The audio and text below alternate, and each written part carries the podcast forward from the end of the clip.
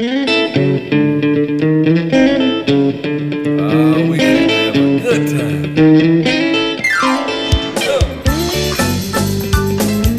podcast is presented to you by Passion Church, the DeSoto County campus, the fun church in Horn Lake, Mississippi. For more information, visit us at www.mypassion.church. Well, come on, help the people. Said I know you came to praise him. Didn't bring my Bible up here. It's back there for a reason. Because I want you to give a big Southaven Passion Church welcome to Mr. Nicholas Mitchell.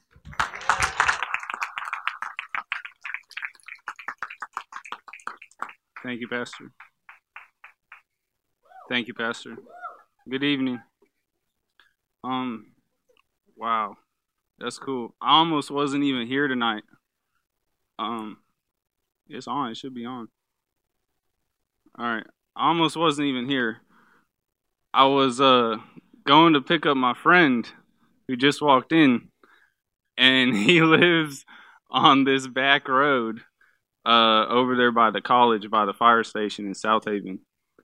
And y'all know you've seen the roads everyone got here, so I'm glad y'all made it here safe and everything. But if you want to see Donna and Greg Mitchell freak out, just look at their face in a second when I'm telling this story.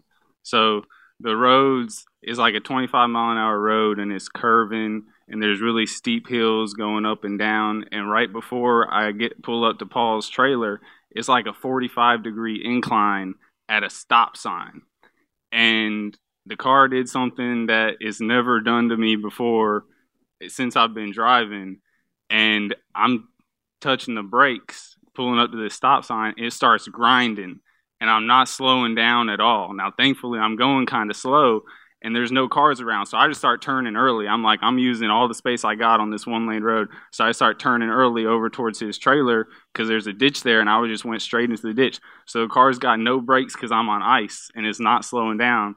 So I pull into his trailer, and I'm like, well, okay, there's my attack. I'm like, what's going on? I haven't been attacked today. I've been having an awesome day. I've been hanging out with my mom and my dad, and like nothing's bad happened. Maybe it's because I didn't leave the house all day, so nothing bad could happen. So all right, it's easy. It's easy when I'm just sitting in my house, you know, and not worry about it. So I pull into the driveway, and thankfully Paul's here now. He wasn't there at the time, but he made it, so that's awesome. I'm really glad that he gets to be here for this, and um, that's cool. What Tony was saying about the nursing home this weekend. Uh, what's true religion? It's true religion. You come to church on Wednesday, even if it's in the ice come to church on Sunday, even if it's nice, that's true religion, right? Now, true religion is caring for who? Caring for the orphans and the widows. So I'm pretty sure that with this weather we've been having, there probably hasn't been anyone visiting that life nursing home the past few days. So I already know the praise team is going to be there, but if we could get a lot of the congregation to come hang out with them, sit with them at the tables and stuff, that's really cool because that's true religion. That's that's caring for the orphans and widows. You know, we've been at youth camp the past four days with Bill and Mary, or Bill and Angie, and all those people going woo back there. And uh, one of the guys had a shirt on that he wore a couple times that said, it said something like, "Forget religion, find Jesus," something like that. So it's like that's really what we need, you know. So I want to tell y'all something pretty cool that happened to me God's been giving me some dreams lately. So over the past few months, He's been giving me a lot of dreams. And what's cooler than that is He's been giving me the meaning of these dreams. He's been translating them to me and telling me what these dreams mean.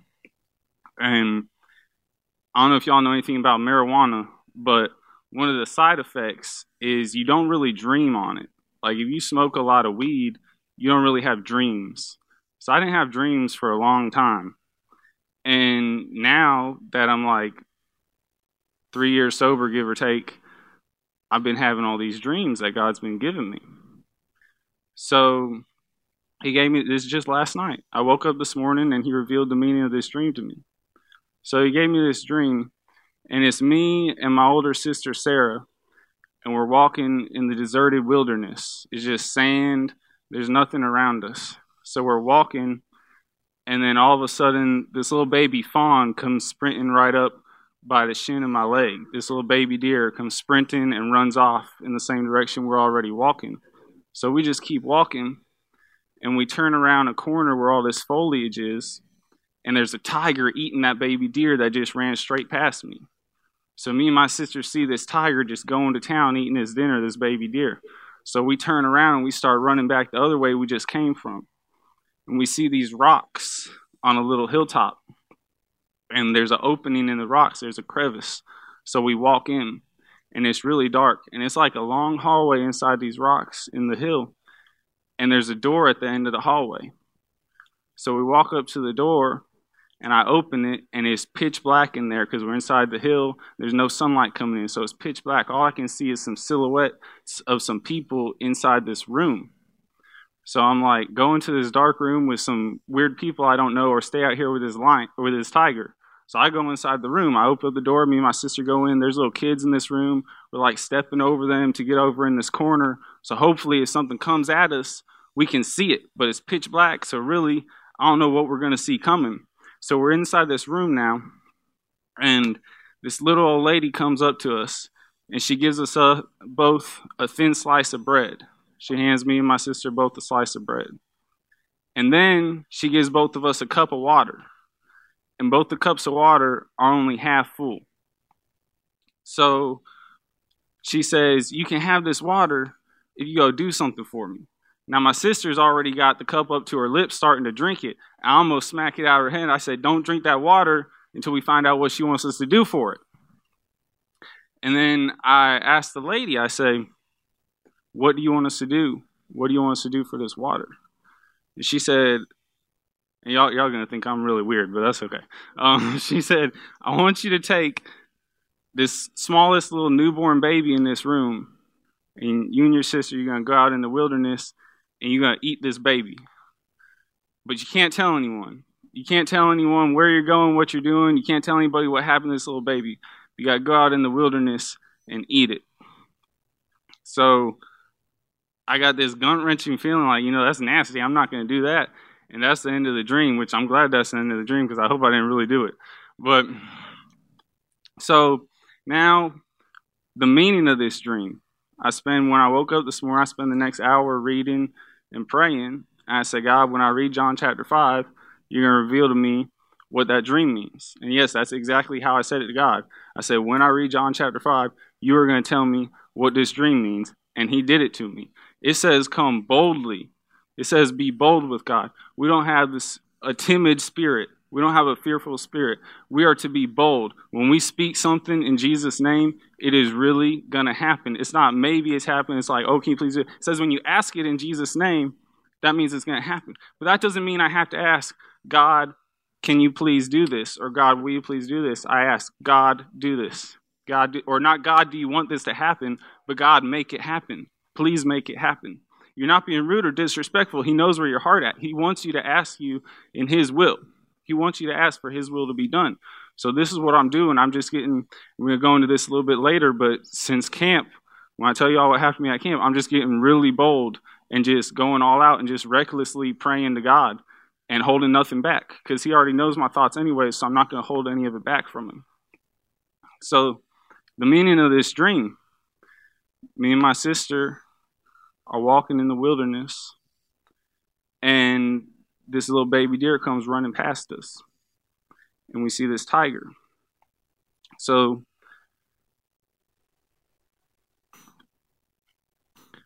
what this symbolizes, what the wilderness symbolizes, is kind of where we're at. A lot of us feel like, you know, there's all this bad stuff going on. This tiger is attacking, killing something over here. There's murder going on. We're kind of stranded out here on our own. We don't really see anything good in sight. There's no hope in sight. It's just all this terrible stuff happening around us in the world, right? So then we go and we go into the dark room with this old lady. And she tries to give us the bread and she tries to give us the water, but there's a catch. There's something we got to do for it. Now, notice the cups of water she tried to give us were only half full, right? So they weren't going to keep us going very long. So she's trying to tell us, you know, if you do what we're asking you to do with this baby, we're going to take care of you, kind of. We got this bread for you, we got this water for you. But if you stop and think about it, why if she has this food and water, why do I have to go kill this precious little newborn baby? And it wasn't just, you got to go get rid of this baby. It's, you got to eat this baby. These people are so bad off in the wilderness that they can't even waste that little bit of meat from a newborn child because they know that's if we go eat that, then when we come back, we're not going to be hungry for the next day or two because we just put some meat in us. That's how bad off these people are that they wanted us to go do that. So the point is is in this world there's all sorts of things that we try to get satisfaction from and that people point us to to try to sustain us. But there's only one bread that's really going to sustain us. There's only one water that's really going to sustain us. And Jesus is the bread of life. He's got living water. When you drink from that water, you're never going to thirst again. Now, some people in, some people in here and some people y'all know, they've been trying to quench this thirst with ungodly things. You know what I'm saying? They've been going, whether it be alcohol, drugs, sex, pornography, whatever it is, they go in something that they think is going to fulfill them and make them feel better. It might even be something good. Sometimes good things aren't always God. It might be if you're just thinking you're going to get a really successful job and a big house and a family, and if that's all you're doing is going to work and you're just working for that money every day, what good is that giving you? If you're just going all your time, you just at work and then you're at home with your family. Where are you planting seeds? Where are you harvesting? Where are you getting fruits from? So it's not always just those bad things I listed at the beginning. You know, people think they're going to get satisfaction like a single mother, just go hang out with a boyfriend or something who's taking care of her children. What's really going on with that? So that's going to bring us to our first passage. Jesus, come tonight, Lord. Let your will be done in this place, whatever you want to happen. We thank you for being here tonight. We thank you for every person that's supposed to be here being here safely in this weather and these road conditions. We thank you for taking care of us, Lord. Thank you for bringing your word forward. Let your will be done in this place in Jesus' name. Amen. So we're going to look at John chapter 4 when Jesus is talking to this Samaritan woman. Now, this is a woman that, you know, the disciples are surprised when they finally get there and he's talking to her. It's like, why is he talking to this lady? What's he want with her? So let's go to verse 7, John chapter 4, verse 7. Soon, a Samaritan woman came to draw water, and Jesus said to her, Please give me a drink. He was alone at the time because his disciples had gone into the village to buy some food. The woman was surprised, for the Jews refused to have anything to do with Samaritans. This lady is surprised that Jesus is coming to talk to her. They got nothing to do with each other. Can we just think about that real quick? How many times have you been surprised when you walk up to a stranger and talk to him? That happens to me like almost every day. Maybe it's because I'm awkward when I do it. I was like, "What's up, man? I'm Nick. What's your name?" But see, he's outgoing. If he's an introvert, he's like, "What do you mean?" I just walk up to someone because I want to know their name before I start ministering to them or praying to them or something. But it's like these people are like, "Why are you talking to me? What are you doing in Horn Lake, Mississippi, over here, where I'm in my neighborhood, and you just coming out of the blue and talking to me?" And it catches people off guard. It's weird because nobody's doing it, but that's what we're supposed to be set apart. We're not supposed to be doing what everybody else is doing. We're supposed to be making a difference. So this lady's shocked that Jesus is even talking to her. She said to Jesus, You're a Jew and I'm a Samaritan woman. Why are you asking me for a drink? Verse 10. Jesus replied, If you only knew the gift God has for you and who you're speaking to, you would ask me and I would give you living water. But, sir, you don't have a rope or a bucket, she said. And this well is very deep. Where would you get this living water? And besides, do you think that you're greater than our ancestors Jacob, who gave us this well? How can you offer better water than he and his sons and his animals have enjoyed? So this woman is telling Jesus, You think you're better than all these people that have been here before? All these people that have been telling us what to do and how to live and how to be fulfilled?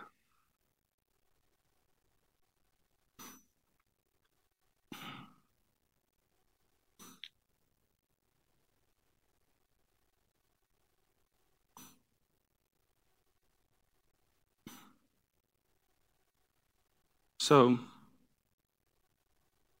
all these things that all our friends and everybody's telling us to do, and all things that they do, and they think you're crazy if you don't do it with them.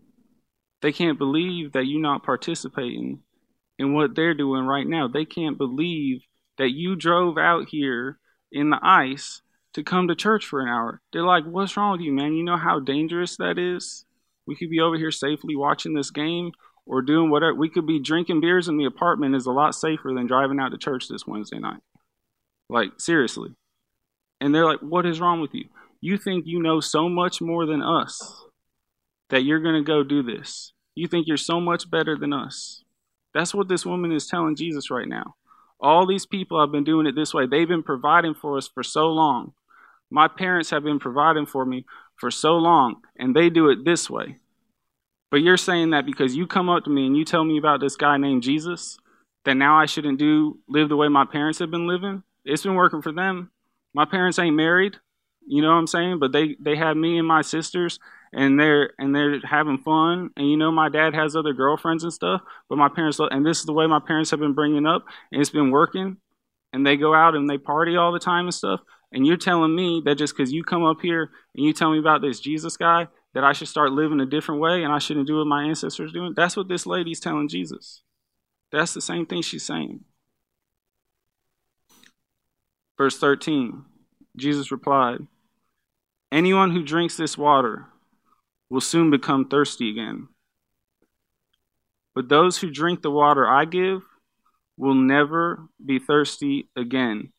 It becomes a fresh, bubbling spring within them, giving them eternal life. It's the only thing that's going to really satisfy you is Jesus. All the other stuff that your ancestors been doing, that your family and friends have been doing. And they look at you like you're crazy because you're trying something else. Well, your thing really works. You know what I'm saying? We've been hitting our heads against the wall over and over, trying the same things like, oh, yeah, you know, that backfired on me last time, but the drink might feel good this time. Or whatever it is, whatever your deal is. Like I said, it's not just it's not just the stuff we label like, oh, that deacon in the church is drinking. It can be other things that don't even seem terrible. But if you ain't doing them in the name of Jesus, why are you doing it?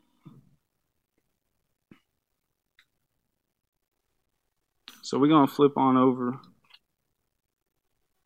to John 4, verse 34.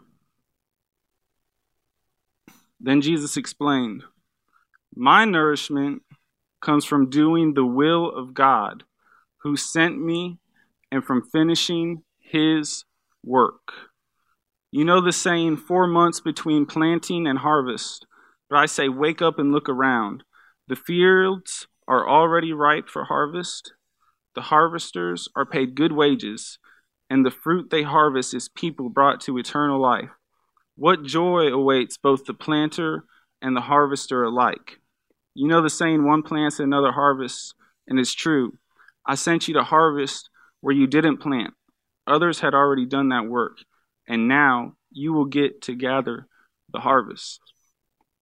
Now, it is important that we plant seeds and stuff all the times and we give little tidbits out and stuff.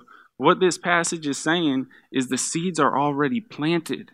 We are in America. Almost every single person, like, it, it blows my mind. I'll go witness to someone and lead them to salvation in public, and they almost every time I can tell them, quote John 3:16 to me quote John 3:16 to me. The seeds are already planted. They already got that versed.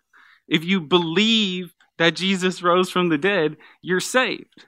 They don't even hear the words that are coming out of their mouth when they quote it to me. The seeds are already planted. They already got the answer to eternal life. They already got what they need right there. They're just not really listening to it and applying it to their heart. It's just head knowledge.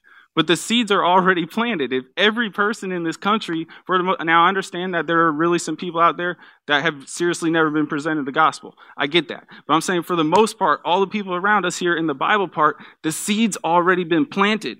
it's time to harvest. It's not just like they're like, God bless you. And you're like, oh, he said, God bless me. He's saved. Like, he's good. No. A Muslim guy came in and told me, God bless me every single day. And I struck up a conversation with him. I've been wanting to talk to him for months and months and months. And he's a real nice guy. We'll sit in there, we'll talk politics. He's a French teacher. We'll talk about the world and stuff. We'll talk about anything going on. And I've been just dying. I'm like, God, I know I'm going to witness to him. When can I witness to him? Please, please, please. I know it's going to be the right time. Finally, I think it was my last day of work. So I'll never be over there able to witness to these specific p- group of people again. And this guy came in. And there's all these other things going on. There's phones ringing. There's other people and there's people, you know, distractions and stuff that are going to try to prevent it from happening. And I finally get to talking to him, and he's saying something. I'm like, yeah, he's a teacher, so I'm like, yeah, I want to be a teacher too and stuff. He's like, well, I want to teach people about Jesus, right? So he's like, well, how can you do that in the public school, right? And we get to talking, and it turns out his wife is a Christian, and he's a Muslim. Now you gotta understand, I've been talking to this guy, and he almost like he considered me a friend. You know, I joke with him every time he comes in and everything. And he tells me his wife is a Christian. I said, Well, how does that work? He says, She accepts me for how I am. I accept her for how she is. We know that for religion, she believes this. She goes here on Sunday, and I go here on what day do they? I think it's Friday or something. He's like, and I go to mosque on Friday. I don't know what day it is, but Saturday. All right, Saturday. I go on Saturday. So thank you. So I asked him, I said, Do you know what the phrase unequally yoked means? Have you ever heard of that? He goes, No. And I had his attention now. He was staring right at me. He's like, No, he's waiting for me to tell him what it means. So I tell him, I explain what unequally yoked means. Out there's two oxen, and the yoke is going over their necks, and they're plowing a field, if one of them's going a different direction than the other one, they're going to do a terrible job plowing that field. And at the same token, if one of them's stronger than the other one, then it's going to be all crooked and they're going to do a terrible job. They both have to have the same common goal. And I'm telling him, I'm like, look, I love everybody, dude. I love you. I love people no matter what their beliefs are, what they say about me or not. I love them all. But how, for the person that you spending your life with, and, I'm, and I'm, they've been married like 25 years. So I'm, y'all got to understand, you know, he would have every right to just like beat my butt right there. But I'm like, I'm like, look, I love the fact that you're married. I'm not saying anything bad about you and your wife, but how do you choose that person that you're going to spend this much time with to be your sole strong partner? And y'all have different goals. And he says, yes, for religion, we do have different goals that was pretty much the end of it. There was a lot going on, so he kind of took off. But I got his name, you know. I prayed for him and everything. Uh, I didn't stand there and pray for him, but I did as he was leaving. I was praying and stuff. So, yes, it planted a seed for sure. And I've been praying that a couple times. I'm praying that he'll have salvation through his wife because the Bible says that if you're already married eh, to a non believer, you should stay married with them because the wife could get salvation through a husband or a husband should get salvation through a wife. But that passage is talking about if you're already married. That does not give you permission to get involved in a relationship with someone who is not saved and is not currently serving the Lord. That is for if you're already stuck and found in that predicament before you come to Jesus. But no one in here has a reason to do that because all of you know Jesus. So you got no reason to be involved seriously with non believers. We love everybody and we talk to everybody because that's the only way the word's going to get spread. But when it's a true partnership like that, like a boyfriend or a girlfriend, they need to be on the same page as you. They don't need to be like you witness to them and bring them to church for the first time and get in a relationship with them. No, they need to be someone that's already rooted and already knows some stuff about God and wants to do the same things that you want to do. You don't want a baby Christian to be your partner because then when bad stuff comes your way, they're not going to be able to handle it. They're not going to understand that they are being spiritually attacked right now and that the enemy is coming against you. You want someone who's going to be strong and who loves Jesus as much as you love Jesus. So, this camp, guys, this winter camp that the teenagers and Bill and Angie just went to, it was insane. It was so cool. We had what did Zach's post say? I think he said like 14 people got saved or something, and it's just beautiful. Way more than that, people got baptized in the Holy Spirit for the first time and healed and everything. It was just phenomenal. It was phenomenal. We had church. It was really good. We had church all day, every day, multiple services, and it was amazing. So, we go into service on Saturday night, and there's this guy there. He doesn't preach long at all. He just preaches a few minutes. He's not coming in all crazy like the rest of the preachers who are in there ready for a party. They're like, "What's up, guys? Let's get totally Gucci lit right now." No, he didn't do any of that. He just he just calmly walked in. He didn't even stand up. He sat down on a stool when he was talking. He just sat there, really calm voice, and just told you the facts. He said, There's some people in here that want to take their life tonight. 17 people prevented from suicide that night. So there's some people in here struggling with forgiveness. Might be forgiveness for yourself, forgiving other people. But you need to forgive. There's some people in here struggling with rejection. You've been rejected. Who hasn't been rejected at least one time in your life, right? I mean, there's all these people. I'm like, that's why I responded to the altar call before. I'm like, yeah, I've been rejected. I'm going to that altar call. So it was it was amazing. It was amazing. So this man, he calls everybody up to the front. You know, I respond. I'm there. I'm praying, praying for the teenagers and everything. But then one of the other ministers, he's like, "You want prayer? You want prayer? I will never refuse prayer. Y'all could walk up to me like right now and ask me if I want prayer, and I'd say yes. like seriously. So uh, yeah, I went up there. I took him wherever he was leading me. I went up there. I stood with him, and a guy come around and prayed for me. And people are getting slain in the spirit. So what this is is God is so powerfully here in front of you that you don't even have strength in your body to stand up because he knocks you off your feet. And that's what was happening. I've been in services like this before and people would fall over and stuff. And it's never happened to me personally before though, because I didn't want to be fake. I didn't want to like let myself fall or something. So I was telling y'all earlier about being bold. So I said, God, you're to have to make me. You got to push me, God. You got to push me down. I'm telling you guys, when you pray recklessly, you're laughing because you know it's true.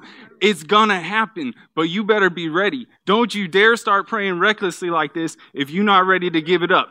If you are praying for something that you are not ready to get out of your life yet, you better not pray for it. Because in Jesus' name, it is going to happen. When we pray for something to happen, it is going to happen. So you better be ready. Because I'm telling you, my entire body was sore. I could not move one muscle.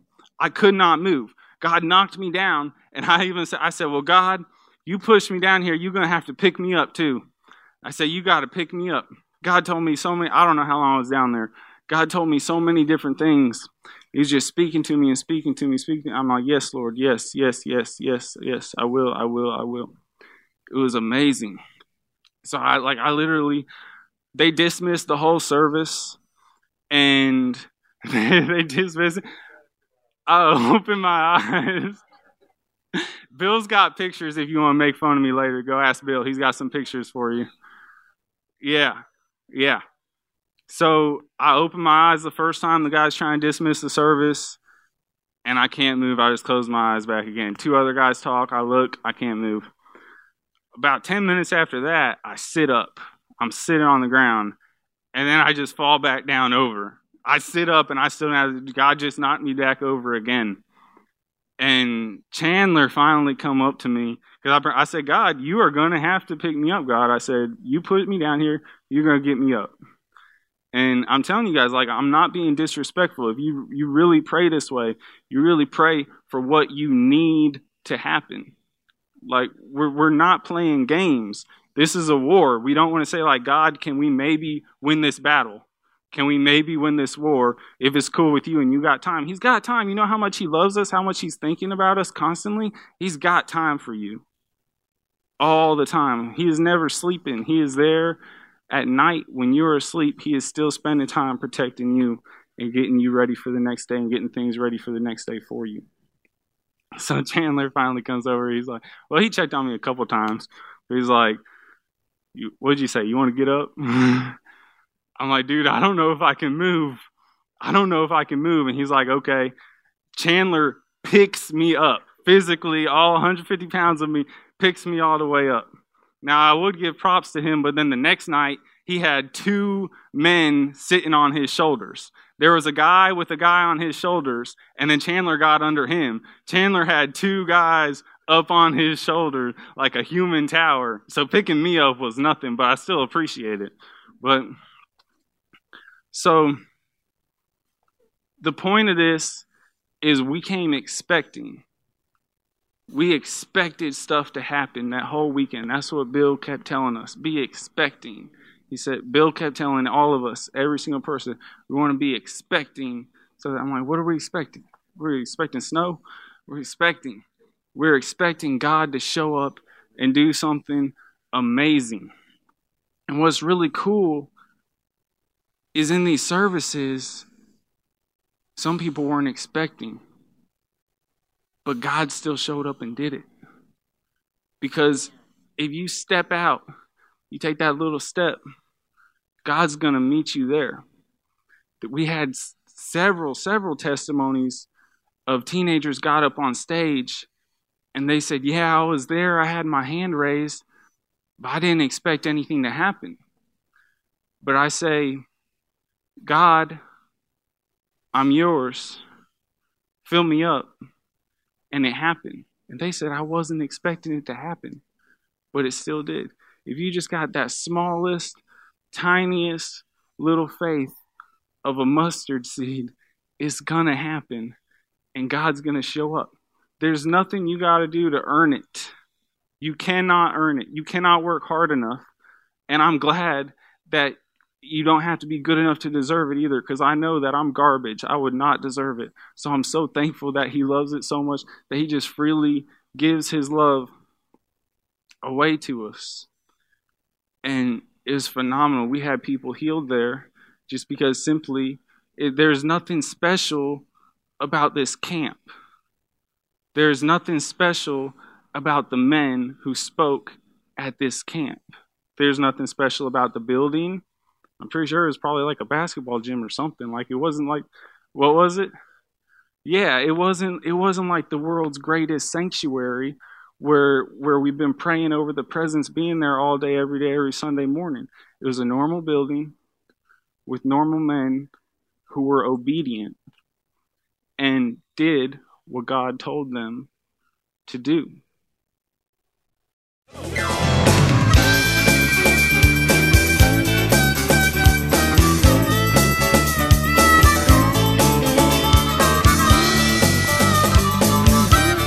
Thanks for listening to the podcast today.